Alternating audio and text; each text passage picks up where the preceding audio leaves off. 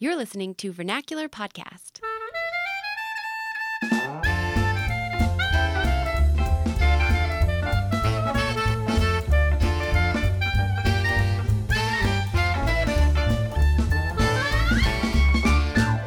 Hello and welcome to Vernacular Podcast. This is season four, episode four, and we have a lot to discuss today, including more on Pokemon Go. So if you enjoyed last week's conversation on this latest craze, I hope you'll enjoy today's. We're also going to talk about brain training, but before we do that, here is another lightning round. If you listened to last week's episode, you remember that Zach did something a little bit different. He gave me a lightning round inspired by Bon Appetit's Foodcast.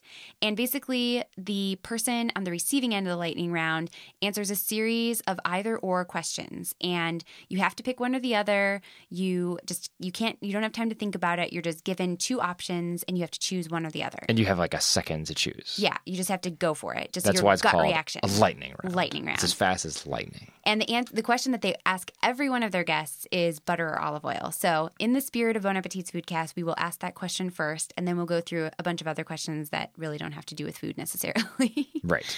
and may or may not relate to our guest who's decided to call in. So, we have a guest today who's called in and wants us to give her a lightning round. Welcome to the show, Brittany. Thanks. I'm so excited to be here. Yeah, we're really excited to have you. Brittany, you are our first contestant on the lightning round. And by contestant, That I mean awesome. you're just going to do a lightning round. It's not really, it's not really a Yeah, contest. not really. Compete. Okay, okay. Yeah. I was nervous there for a second. right.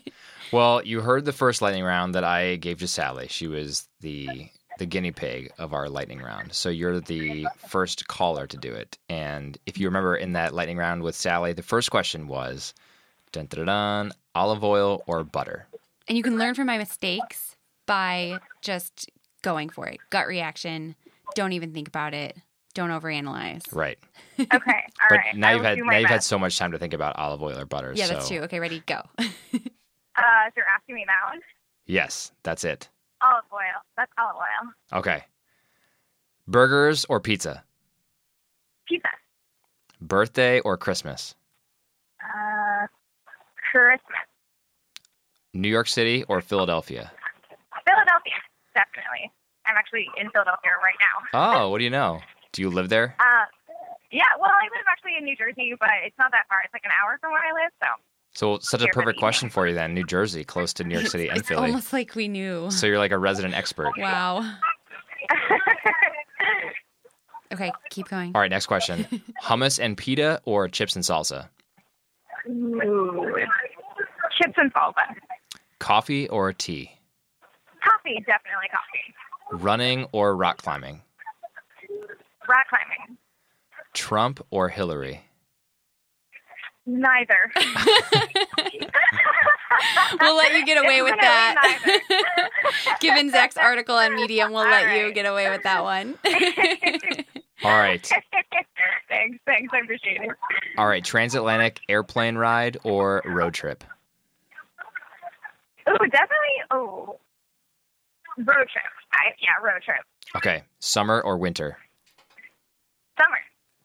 All right, final question. The Office or Gilmore Girls? Oh man, they're so different. Tick, Uh, tock, tick. Gilmore Girls. Gilmore Girls. All that right. Was like my, that was like my gut. you got to go with you your go. gut. Yeah, I, Yeah, I I, picked that question for the last one since they just came out that trailer for the new Gilmore Girls movie that's coming I out know. in November. I saw it. I'm so excited. I'm so excited it's gonna be great. I've never seen an episode. Can't wait for. November 25th. I know. But you have, well, Zach, you have to be caught up before it comes out. in Ooh, November. wow, You that's a got homework to do. Ooh. Ooh. I don't know about You're gonna that. watch it with me, right? Of course. Of course. Well, well, Brittany, that concludes our lightning round. Thanks so much for calling thanks for in. playing. Hopefully you had fun. yeah, thanks so much. I did. It was a lot of fun, actually. I really enjoyed it. Thanks for having me on the show. Since you're a Philly resident or a New Jersey resident, but you said Philly, give us a little bit of inside knowledge here. Why do you prefer Philly to New York City? I just think Philadelphia, it's, I mean, it's a lot smaller, so it's more manageable. But because of that, it also, to me, just feels more personal. It's less overwhelming. And also, I think Philadelphia has fantastic food. I would probably say better than what's in New York. Although I realize New York is huge. But Yeah, I well, know. I just like I like the local feel of Philadelphia. I don't really feel like I'm in a huge city whenever I'm in Philly. Yeah, I totally get that.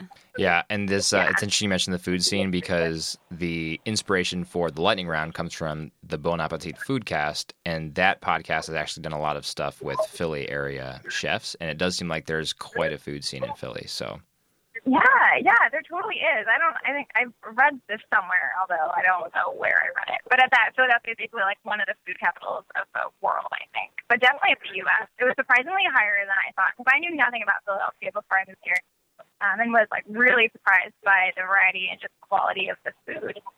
All I right. love it. so if we're visiting Philly, what's the one spot we have to go to?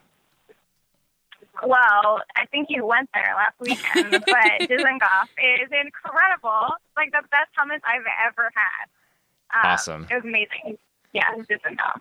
Yeah, that's I mean, it is pretty amazing. We have been there. And it's Yeah. great. And I'm going back again next time. it's gonna be so good. Yeah. Well, Bernie, enjoy Yeah. all the Dizengoff visits between now and whenever it is that we can make it back to Philly. And thanks for playing our lightning round. Yeah, thank you so much.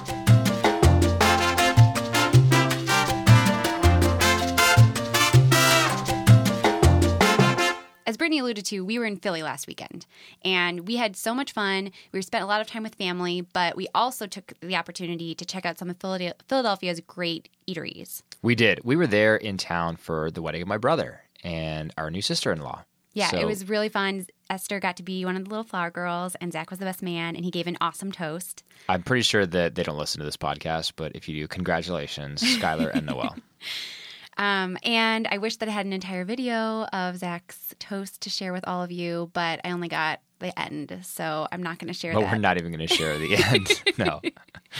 It was just so amazing. I want everyone to see how awesome you were. Moving on. Anyways, we ate really well while we were in Philly. We are kind of on a, a Michael Solomonov kick, and he is a restaurateur and a chef, in, primarily in Philadelphia, but he's expanding nationwide.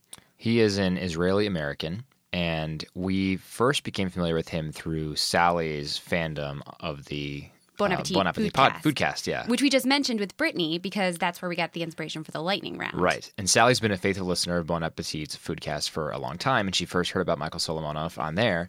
And then we saw him compete on Iron Chef against one of the Iron Chefs. He lost, but it was a good battle. And we just became very interested in his style, which is very unique because he tries to incorporate Israeli food in pretty much everything he does.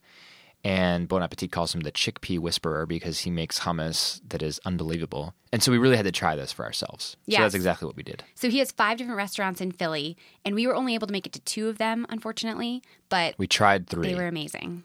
but we had a party that was just a little bit too big for Zahav, which is his flagship Israeli restaurant. Yeah, he he, he um, provides modern is- Israeli cuisine there, and we're definitely going to go next time, and we recommend it from everything we, that we've heard.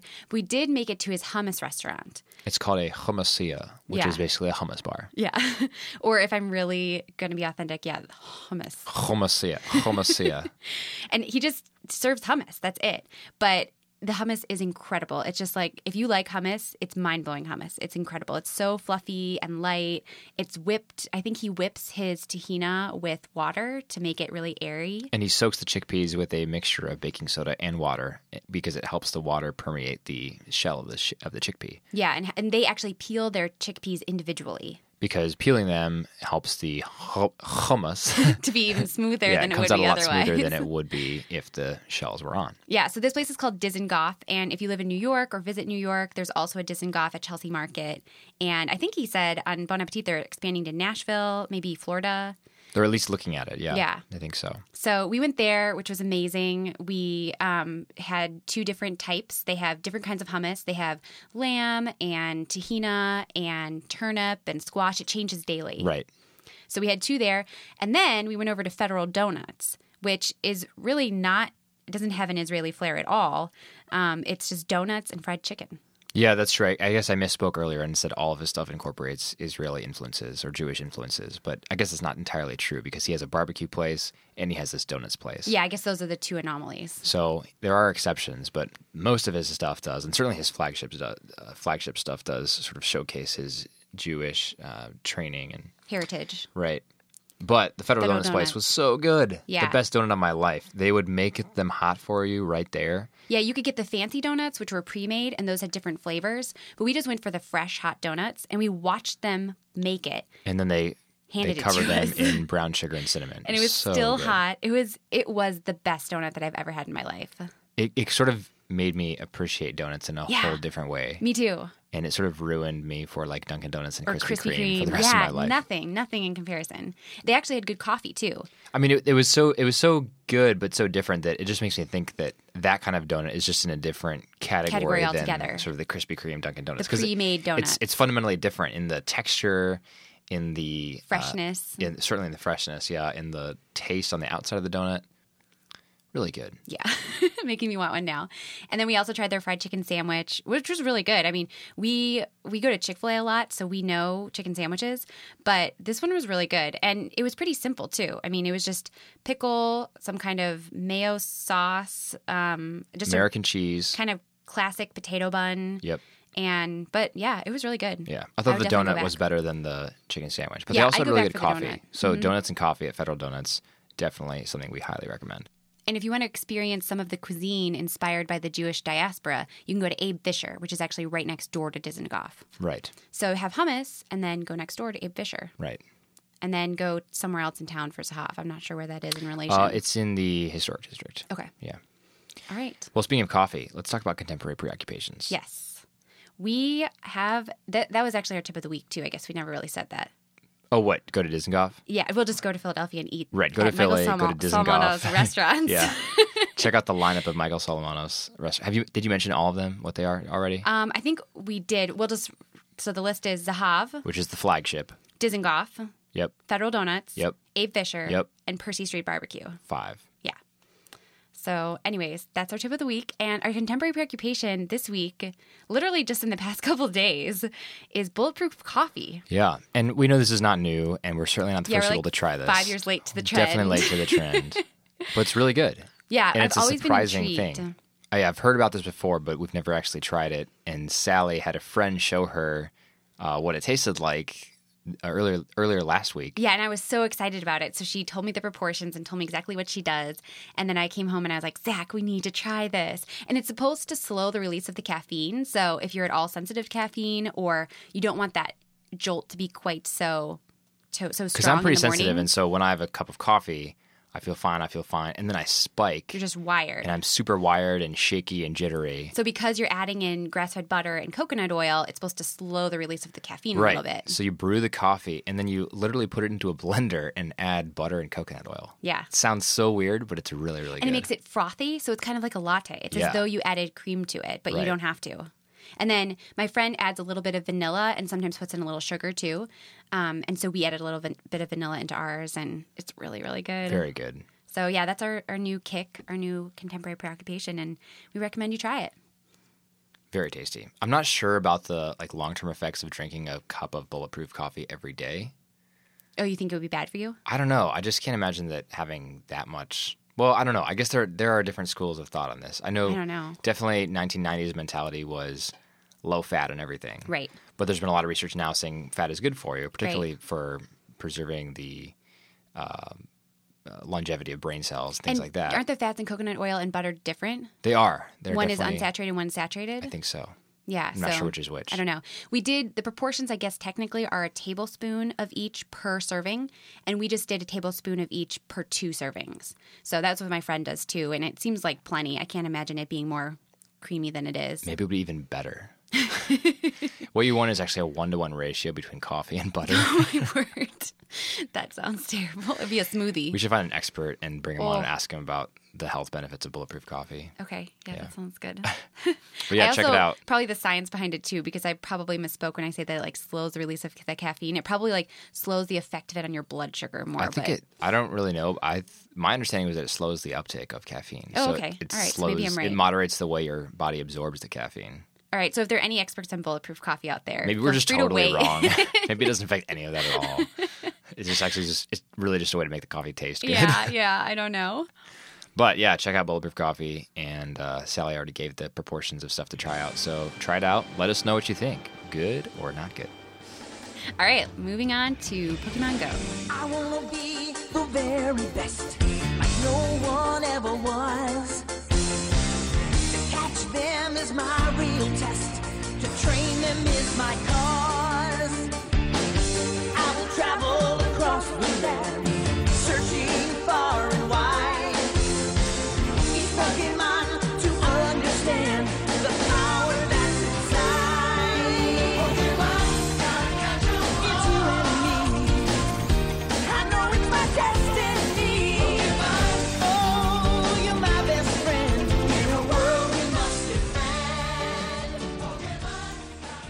All right, we're back on Vernacular Podcast, and we're here with Alexi Sargeant, who is an assistant editor at First Things uh, and also writes at The American Conservative. And I highly recommend his work if you haven't uh, read some of what he's done already.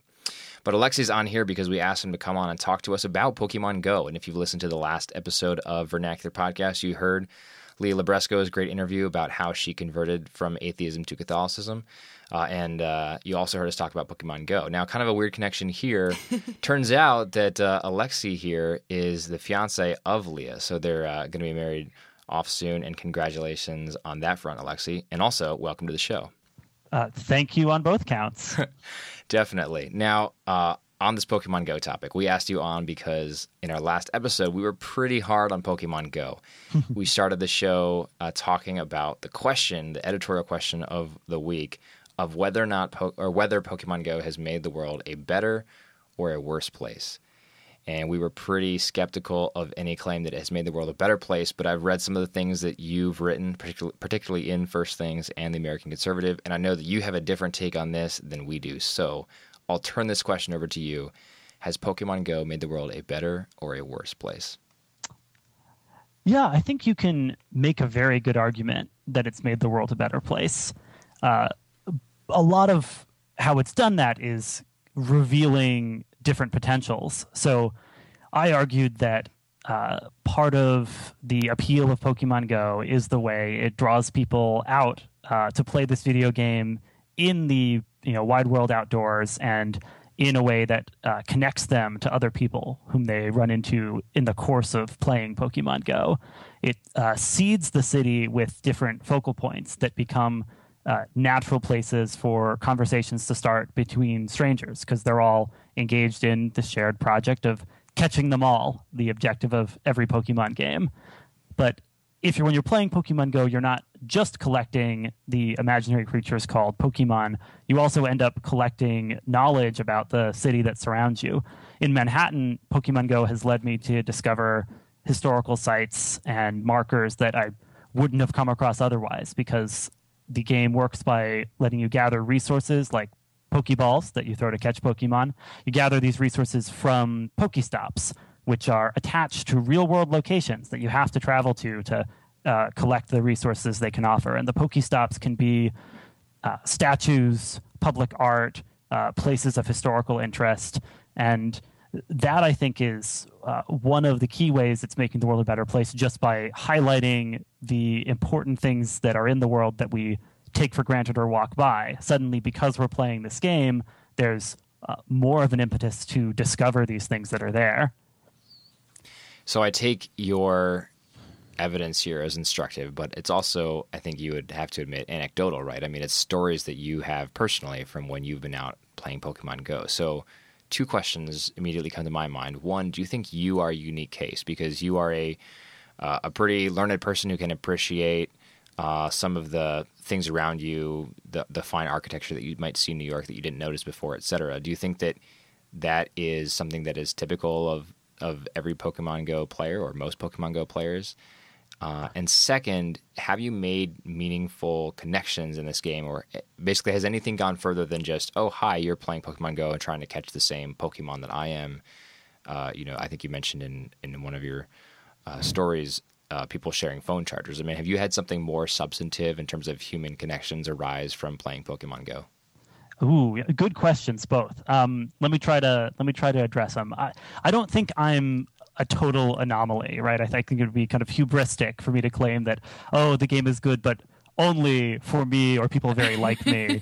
uh, I I hear stories uh, from kind of the broader world of uh, the ways the game has uh, tapped into these things that are good. So a friend of mine who's an Episcopal priest is serving, um, uh, starting off in a, a, church that's in the historical section of uh, Schenectady, and he was hearing from his neighbors that because of the game uh, their local businesses have been reinvigorated. There's a corner cafe that is next to a Pokestop, and it's seen this huge uh, upswing in business from people you know who are playing the game and stopping there.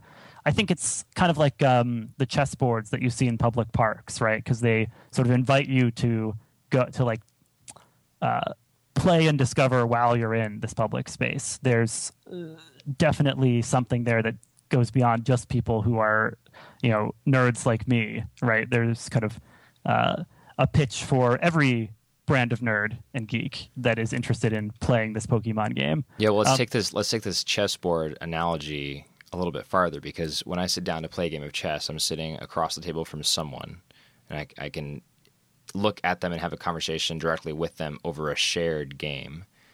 Uh, and the game of chess is one that really I think enhances the mind and encourages you to think in certain ways. It's I would say not quite the same as you know playing an augmented reality game on your phone where you're doing what what is a what is a fun but I think ultimately a pretty useless skill. um, and I, I, don't I don't mean to be too harsh on. It. I mean maybe I'm wrong on this. Maybe actually there's I mean maybe there's a good strategy in Pokemon Go that I'm just not aware of. But I think it's a it's a different experience than playing a shared game of chess when you're talking about people who are on their own phones and they can look up to say hi to one another and acknowledge each other's presence, but ultimately they return to their phones to play really what is their own game, even if it's played in proximity to other people. Yeah, no, I think that's a that's a really good point to think about what exactly uh, the mechanics of the game are. Uh, I guess in in counterpoint, I'd say there was a piece uh, recently in the Wall Street Journal by Christopher Mims that talks about how actually the kind of secret of Pokemon Go's social appeal is the parallel pre- play aspect. So there's no there's no competitive pressure to it. You know, unlike a game of chess, you're not locked in. Uh, you know, to be either the winner or loser in a confrontation with someone else. All of, in fact, all of the competitive aspects of the game, where you uh, kind of jockey for control of a of a uh, a site designated Pokemon gym. Uh, near my office, the Flatiron Building is a gym all those aspects. We love are, that building, by the way. Oh, it's a beautiful building. It's so I, cool. I was very briefly the gym leader there. I was very proud. Nice. Um, Good job. But those aspects are kind of a, asynchronous. You can you can battle other players' Pokemon, but you're not kind of directly battling them. They're Pokemon that are kind of uh, left by them, and the game creates a copy. Okay. Uh, so they don't they don't want people you know feeling like oh I'm directly in competition with someone else. It's not they, a zero sum game. Yeah, yeah. The the kind of social social aspect of it is kind of entirely layered on top of the game by just the fact that it's ubiquitous and the fact that uh, you know it's Pokemon. It's something fun and light, and so there's no kind of uber competitive feeling to it the way other multiplayer games like uh, Call of Duty sometimes bring out the worst in people by tapping into their competitive aspects. In my experience, if I'm hanging around, uh, say, FDR's birthplace and playing the playing against the gym there, someone who's even on a different Pokemon team will come over and give me advice on how to how to do the gym battle. So there's a there's a sort of entirely user generated communal aspect to it that I, I, agree is kind of different from a game that forces you into that, but has been an interesting phenomenon. You wanted to know, though, earlier whether I'd had any kind of connections that went beyond. Oh, yes. Thank you for remembering. a sort of fleeting contact. I, you, you know, I got to say, I think the one that springs to mind is one uh, that involves someone I already knew, right? But uh, it's still I still think the game was kind of a uh, important opportunity for a deeper conversation. I had a had a long walk kind of down uh, the side of Manhattan that looks out towards New Jersey, and my friend and I were catching Pokemon, you know, every every few yards as we came across these Pokemon, and uh, in the meantime, we were having a conversation about what it means to be human, and you know whether kind of God fits into that. It was it kind of weirdly deep conversation. And I think part of what helped is that we could always kind of turn back to this game we were playing just like sometimes it's useful having an important conversation with someone while you're cooking or while you're knitting or while you have some you know other thing to be doing so that you have natural lulls and breaks and pauses and changes of level in the conversation uh, and i suppose this doesn't you know make pokemon go a different sort of thing than any other game that could be the occasion for this conversation but i guess the exploratory aspect of it uh, was an interesting uh, addition to that to that evening, right? That uh, while we were going on this kind of virtual adventure, uh, tracking down these hidden monsters throughout our city, we were also kind of talking through uh, what we were struggling with with uh, questions of anthropology and theology and all that jazz. Oh, I think that answers my question then pretty well. so one thing I'm wondering, are you would you make an argument to say that Pokemon Go is an intrinsic good that or that it's just a good relative to to other things that we experience. So is it has it helped make our world a better place because without it we would kind of be missing something or or is it just better than the alternative? Better than people sitting at home playing video games, better than people not interacting with each other at all um, it'd be better that they talk about Pokemon Go and share phone chargers than not at all. I mean, it's hard to hard to argue that it's an intrinsic good. Uh, I think what it does are you know a couple very a couple very kind of surprising yet helpful things. It has a kind of uh, re-enchanting effect on the civic spaces we inhabit. Uh, is it the only thing that could do that? Certainly not. But it's kind of uh, amusing in a very uh, heartening way that this is what has done it, right? That you know we're kind of in the process of rediscovering things that people are having these uh, positive experiences of interacting with strangers because of this game bringing Pokemon into the real world.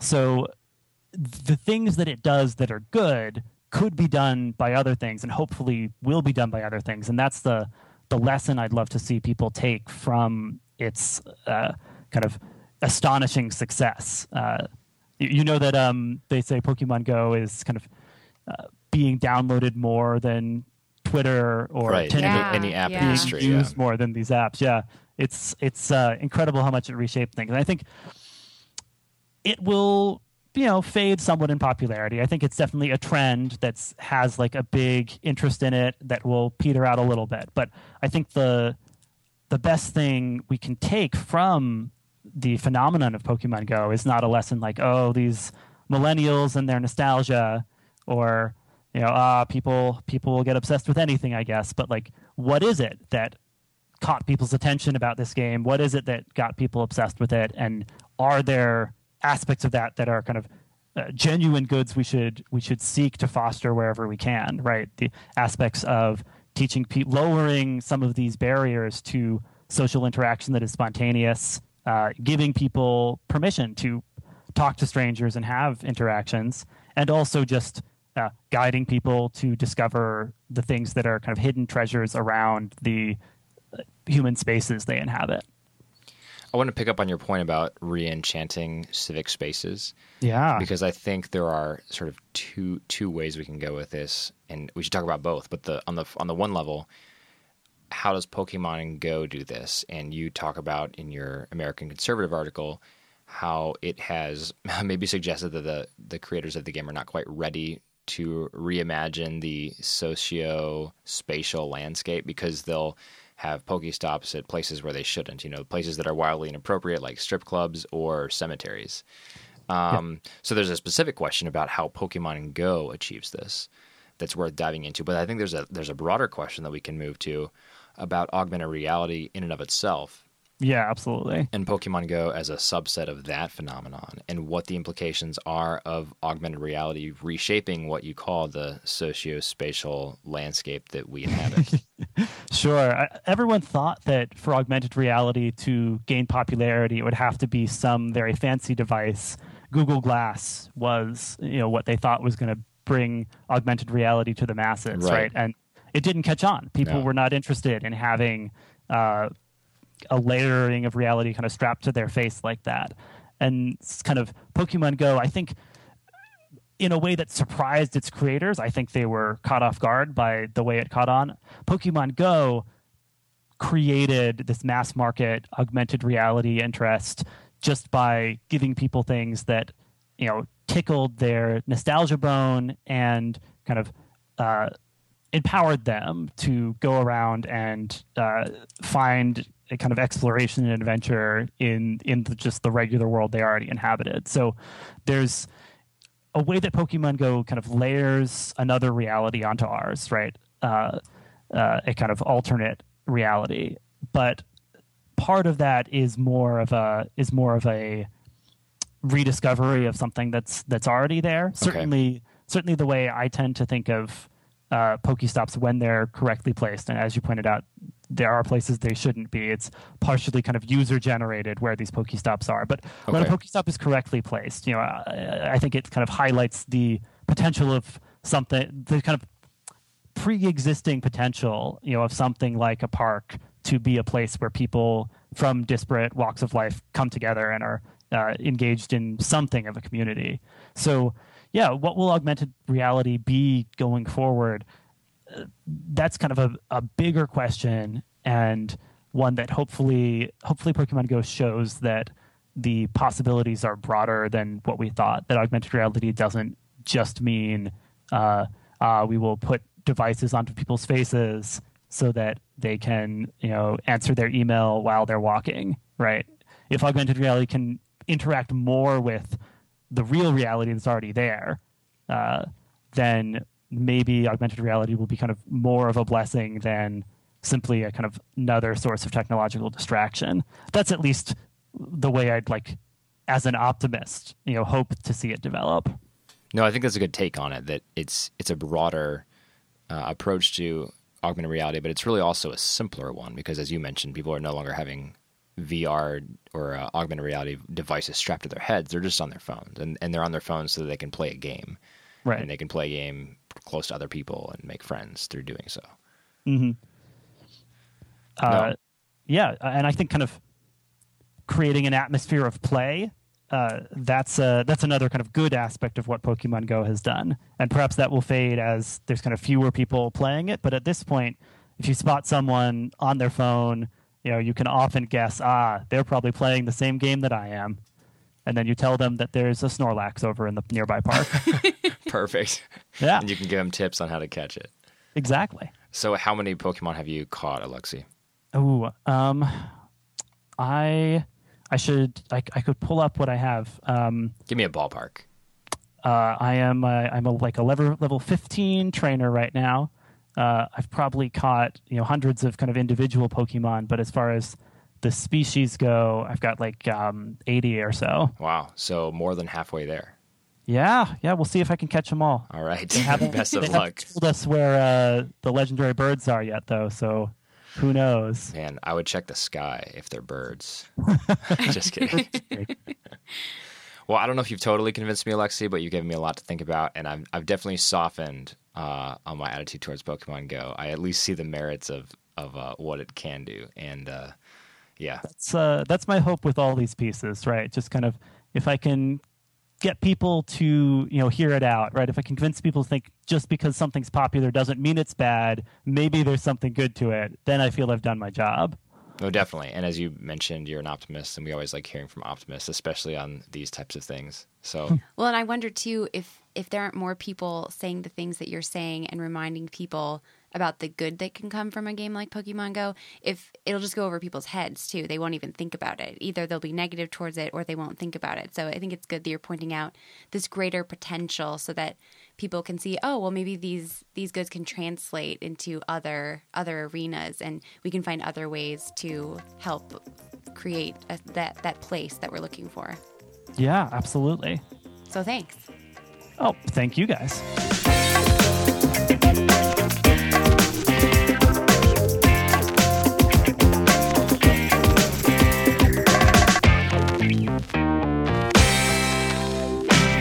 All right, welcome back to Vernacular Podcast. We're here with our contributor Joshua DeGastian. Joshua, welcome back to the show. So good to be here. So, as our resident, uh, we'll call you our resident neuroscientist, since you've uh, you've done some work on neuroscience in your career, uh, including, by the way, the obligatory uh, experiments on rats, right? That is absolutely right. Yeah, listeners will remember from season one when we talked to Joshua the first time about his his life story, including his experience with rats. Yeah. So, since that basically makes you our resident neuroscientist, uh, we thought we'd bring you on the show to talk to you about brain games. And our attention uh, to this topic was, um, or our attention about this topic was peaked this week when we saw a New York Times article talking about how to stave off dementia. Uh, the title of the article is For Effective Brain Fitness, Do More Than Play Simple Games. And it's taking aim at these companies like Lumosity that market a product uh, in which you can uh, spend several hours a day or even a few minutes a day playing simple brain games in order to improve cognitive performance and potentially even stave off uh, illnesses like Alzheimer's. So, Joshua, what do you think about what the article says regarding uh, the shortcomings or potential shortcomings, I should say, of these approaches to staving off dementia? I mostly agree. Um, I will preface that with maybe a little helpful bit of background. For the last several hundred years, people have mostly believed that as you hit puberty and start to become an adult, the brain largely stops changing, just completely dead in its tracks. Nothing else happens.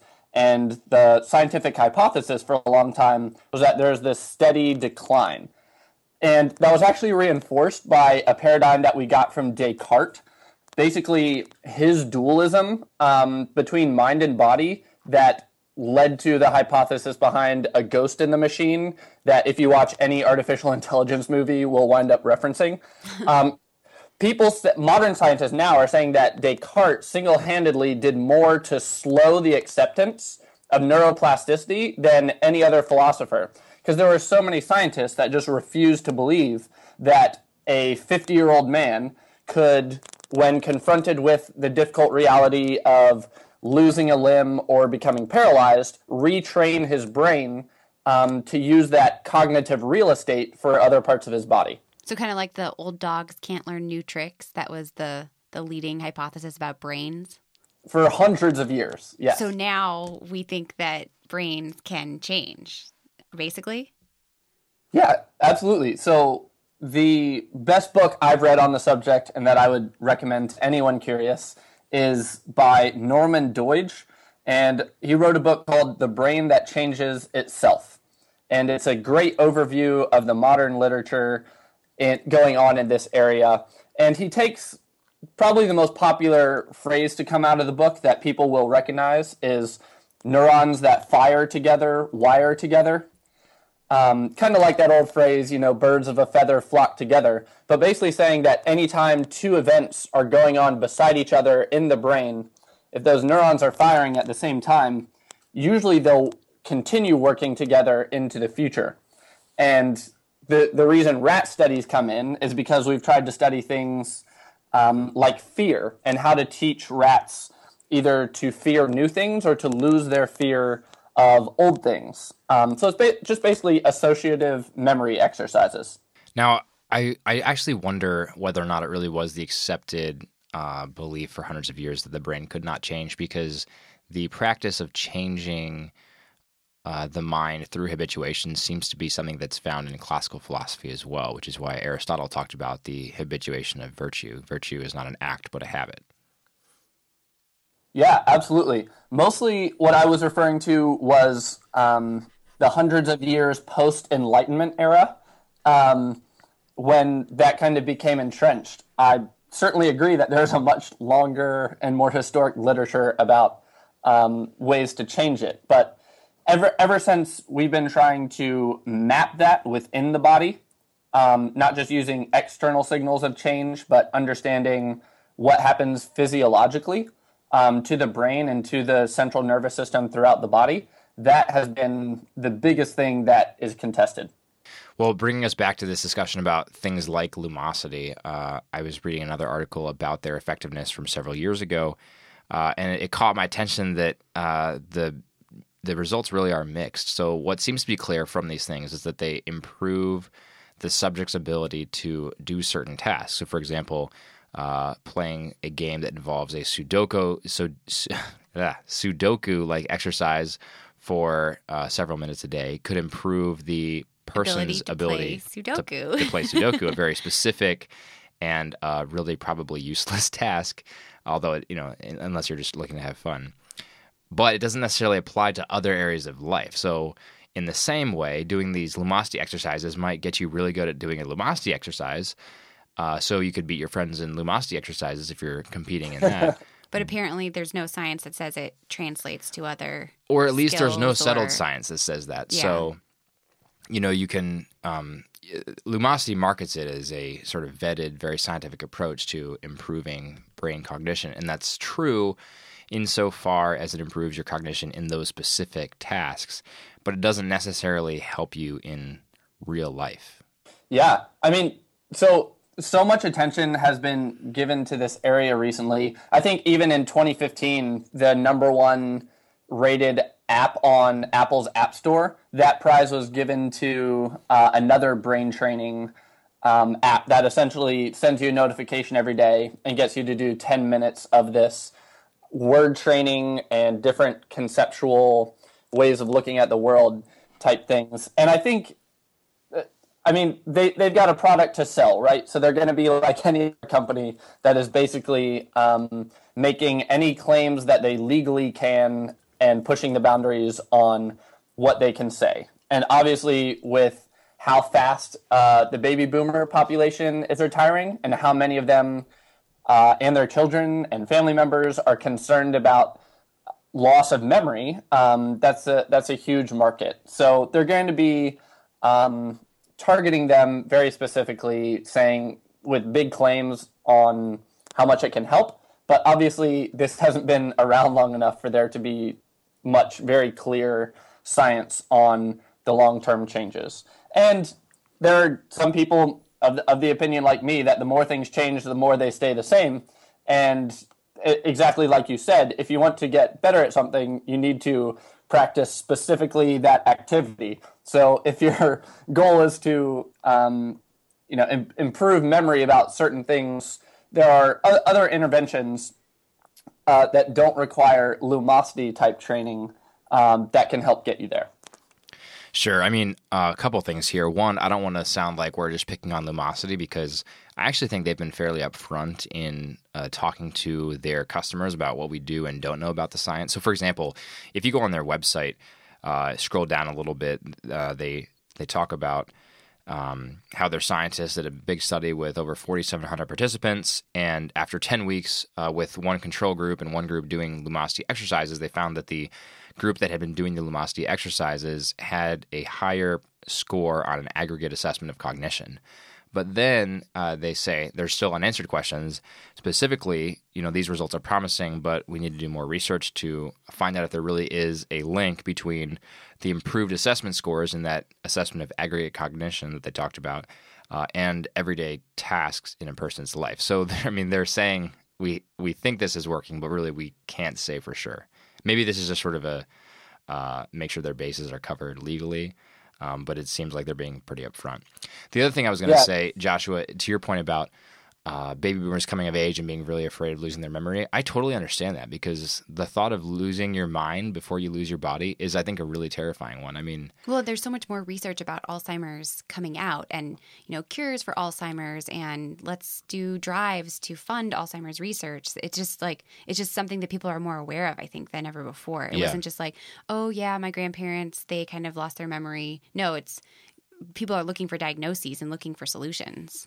well, and there's, I think there's another aspect of this too, which is that people are living longer Yeah. but we have not. And uh, several years ago, uh, President Obama un, uh, uh, unveiled a big project to map the human brain. Um, the reason being that our our science in uh, our, our scientific advancement in neuroscience and understanding the human brain has lagged far behind our understanding of the rest of the body. So we figured out how to help people live longer, but we haven't necessarily figured out how to keep their brains healthy as long. So I think dementia is something that's becoming more common. Now, this is anecdotal. I haven't seen the research to back this up, but Yeah, so it's a reasoning through newer it, problem. this makes sense to me. Yeah, that it's a newer problem because of this. I saw an article in the Atlantic several months ago about the uh, the very very high rates of dementia in Japan because the uh, population in Japan has very high life expectancies, and so they live they basically outlive their brains. Um, and so there's a very big dementia problem in Japan, and it's actually causing high depression rates among younger people in Japan who are taking care of uh, parents and um, facing opportunity costs and reduced wages in their own lives, be- lives because they have to be at home giving full time care to their parents, etc. Yeah, that makes sense. And and Zach, I'm glad you mentioned the component about uh, specifically, you know, where research dollars are being allocated or the White House initiative. Um, and some people might have heard about that Human Brain Project that you mentioned. Definitely, people will remember the Human Genome Project at the turn of the century and how much attention that got. Um, but something that hasn't been talked about as much is essentially, I don't know if it even has an official name yet, but the NIH has dedicated a quarter of a billion dollars to it, so I think we should give it one. Um, essentially, I would call it the Human Wiring Project. And over the next six years, they're going to be giving out grants to different laboratories to trace um, basically the electrical stimulation of every area um, within the human body. And that, that's motivated um, based on recent discoveries of something you could call electroceuticals. So, different from pharmaceuticals, which are basically drugs and pills that you swallow, electroceuticals is a new method we have of basically with very small current amounts stimulating um, the brain. And we're getting more and more accurate at stimulating very specific areas. So, in people doing obesity research, you could stimulate the vagus nerve, um, and people will suddenly feel full. Uh, you know, go from being hungry to full a minute later. Um, it's also made advances in the field of depression and alleviating lots of those symptoms. So I'm really excited to see where that field goes. on a more positive note, in terms of how you can affect your brain health, I thought it was interesting that the more recent New York Times article that we were referring to at the beginning of the podcast was saying that even though they can't say that those brain games are are are leading to less dementia or better brain health, we can say that if you have a more holistic approach to to your brain health and your overall health and really your just your your livelihood in general, your human flourishing, if you will, um, then you'll have better success in in prolonging good health. And so they say things like, you know, playing board games with people, or being in a band, or um, reading books, or learning new concepts, and making yourself learn new things. I think. I think that's something that we don't encourage enough in people who are getting older because we kind of just let them, you know, either go to a nursing home where they feel isolated. And they said isolation is actually the worst thing that you can do That's for right. people who are when they're older. So I think just like that's that was just a good good thing to read because we it's it's easy to just let older people get isolated when they and to just be set in their ways when they get to a certain age and especially in their 80s or something um, where it just feels like they their their their life expectancy is um, or where where you you're not expecting them to live very much longer but that's the time when you really need to be avoiding that those kinds of ruts and isolation and and just giving them more interaction and helping them to maybe learn new things if they're willing Yeah, that's a great point. I mean, we shouldn't miss the forest for the trees here. We can talk all day about how the jury's still out on things like lumosity, brain games, but the fact is we have settled science that says what does stave off dementia is maintaining involvement in activities and uh, specifically being social, like you said, Sally. I mean, in the words of David Brooks, the human being is the social animal. Joshua, that's for you, by the way. I know you're a big David Brooks fan. I appreciate it. I don't know if you all heard, but uh, I got to meet him towards the end of this past semester here. oh wow you probably got your book signed I, I sure did. One of the original copies of his first book. Nice. And, uh, I was yeah, I'll- I was I'll picturing you picture. I was picturing you bringing your entire stack of David Brooks collection. He, he actually could um, let me have it because I bought it at a used bookstore in Philly on a John Jay field trip, which means he didn't get any royalties from it. Oh, nice. oh wow Well, I think he's right. I mean, in terms of picture picturing us as describing us as social animals, and I think even just watching my own grandparents um, pass away and just just deteriorate, it's it's I've seen you know I've seen the the benefits of having them be more social and be more interactive, even if that's hard on the younger generations, because you don't want to hear their old stories again, or you don't want to have to sit and listen to them talk really slowly. But I think they deteriorate. I've one of my grand, grandfathers. I think deteriorated more rapidly because he he allowed himself to be isolated and wanted to be isolated. So I guess just in practicality, we should try to force ourselves to interact more with elderly people, even if even if that's maybe not our gift.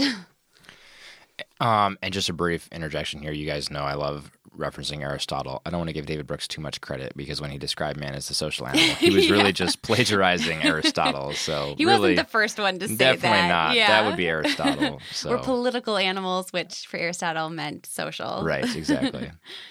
It is a good book, though. Um, it is for sure. So, so yeah, I completely agree. And the, it, you know, watching my grandparents get into their 80s now and continuing a dialogue with them as they, um, as, as they experience different things with their health and start interacting with the healthcare system more regularly. At this point, my mom's dad is going to get blood transfusions uh, twice a week for a type of leukemia, um, but overall very fit for someone in his 80s. And we've had discussions about uh, precisely this topic, like when you lose a very specific um, one of your five senses in old age, that cortical real estate that I referenced earlier is a helpful term because it can actually be readjusted for other purposes. So, just like when someone who is born blind winds up having an incredible um, sense of smell or sense of touch, those areas in your brain that are usually used for a specific type of activity can get shifted around um, to other areas that you might become much stronger in. Um, so yeah, so they, they could have an augmented sense of they could have an augmented sense of smell or taste. They could also have an, an ability to use sonar echolocation to figure out where they are in space. If you listen to the podcast Invisibilia by NPR, uh, you'll hear you'll hear a recent episode called "How to Become Batman," and it's about a man Wow. who's who's born blind and taught himself how to navigate using echolocation. Yeah, just really like clicking. he clicks with his tongue. He can and ride a bike. It's pretty amazing. And now he wants to teach That's other blind cool. people to do the same thing. It's actually So- a fascinating podcast for a whole lot of other reasons because they talk about how expectations shape outcomes in ways that we do not expect, and it's, it really made me reevaluate a lot of the the ways I think about the world. So we recommend that if you haven't checked it out. So a perfect example of what you were just talking about, Joshua. Absolutely. And for anyone listening who wants a really funny picture of how this works, you can Google something called the somatosensory homunculus. And if you've ever seen those weird putty pictures of the guy who has big hands, big feet, big head, huge tongue, but like tiny parts of the rest of your body, that is basically a mapped out version of how many different nerves you have in different parts of your body. So basically, how many how many more senses um, you have in each square inch of your fingers, hands, feet, face, etc., compared to other parts of the body. That's how they represent it in the literature. All right, we'll have to check out the somatosensory homunculus. I think I'll need you to spell that first before I can Google it. It was they- my favorite thing I remember from elementary school. wow, I guess I missed that. Clearly, my elementary school education was deficient. So Well, thanks for coming on the show, Joshua. Thanks for talking to us about this and enlightening us on these New York Times articles. of course, it's always great to catch up with you guys.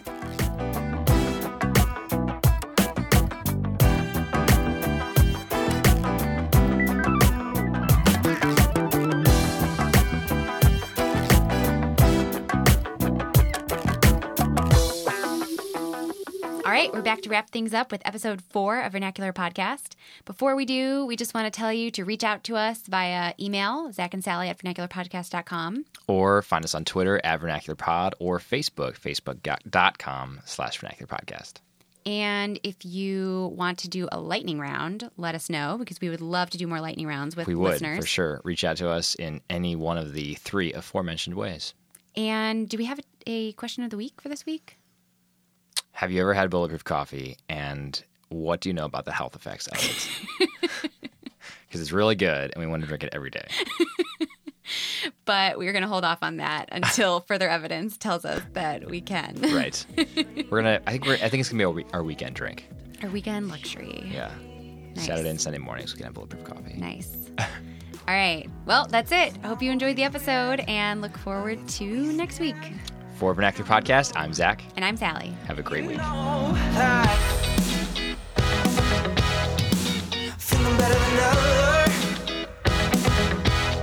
I'm by your side.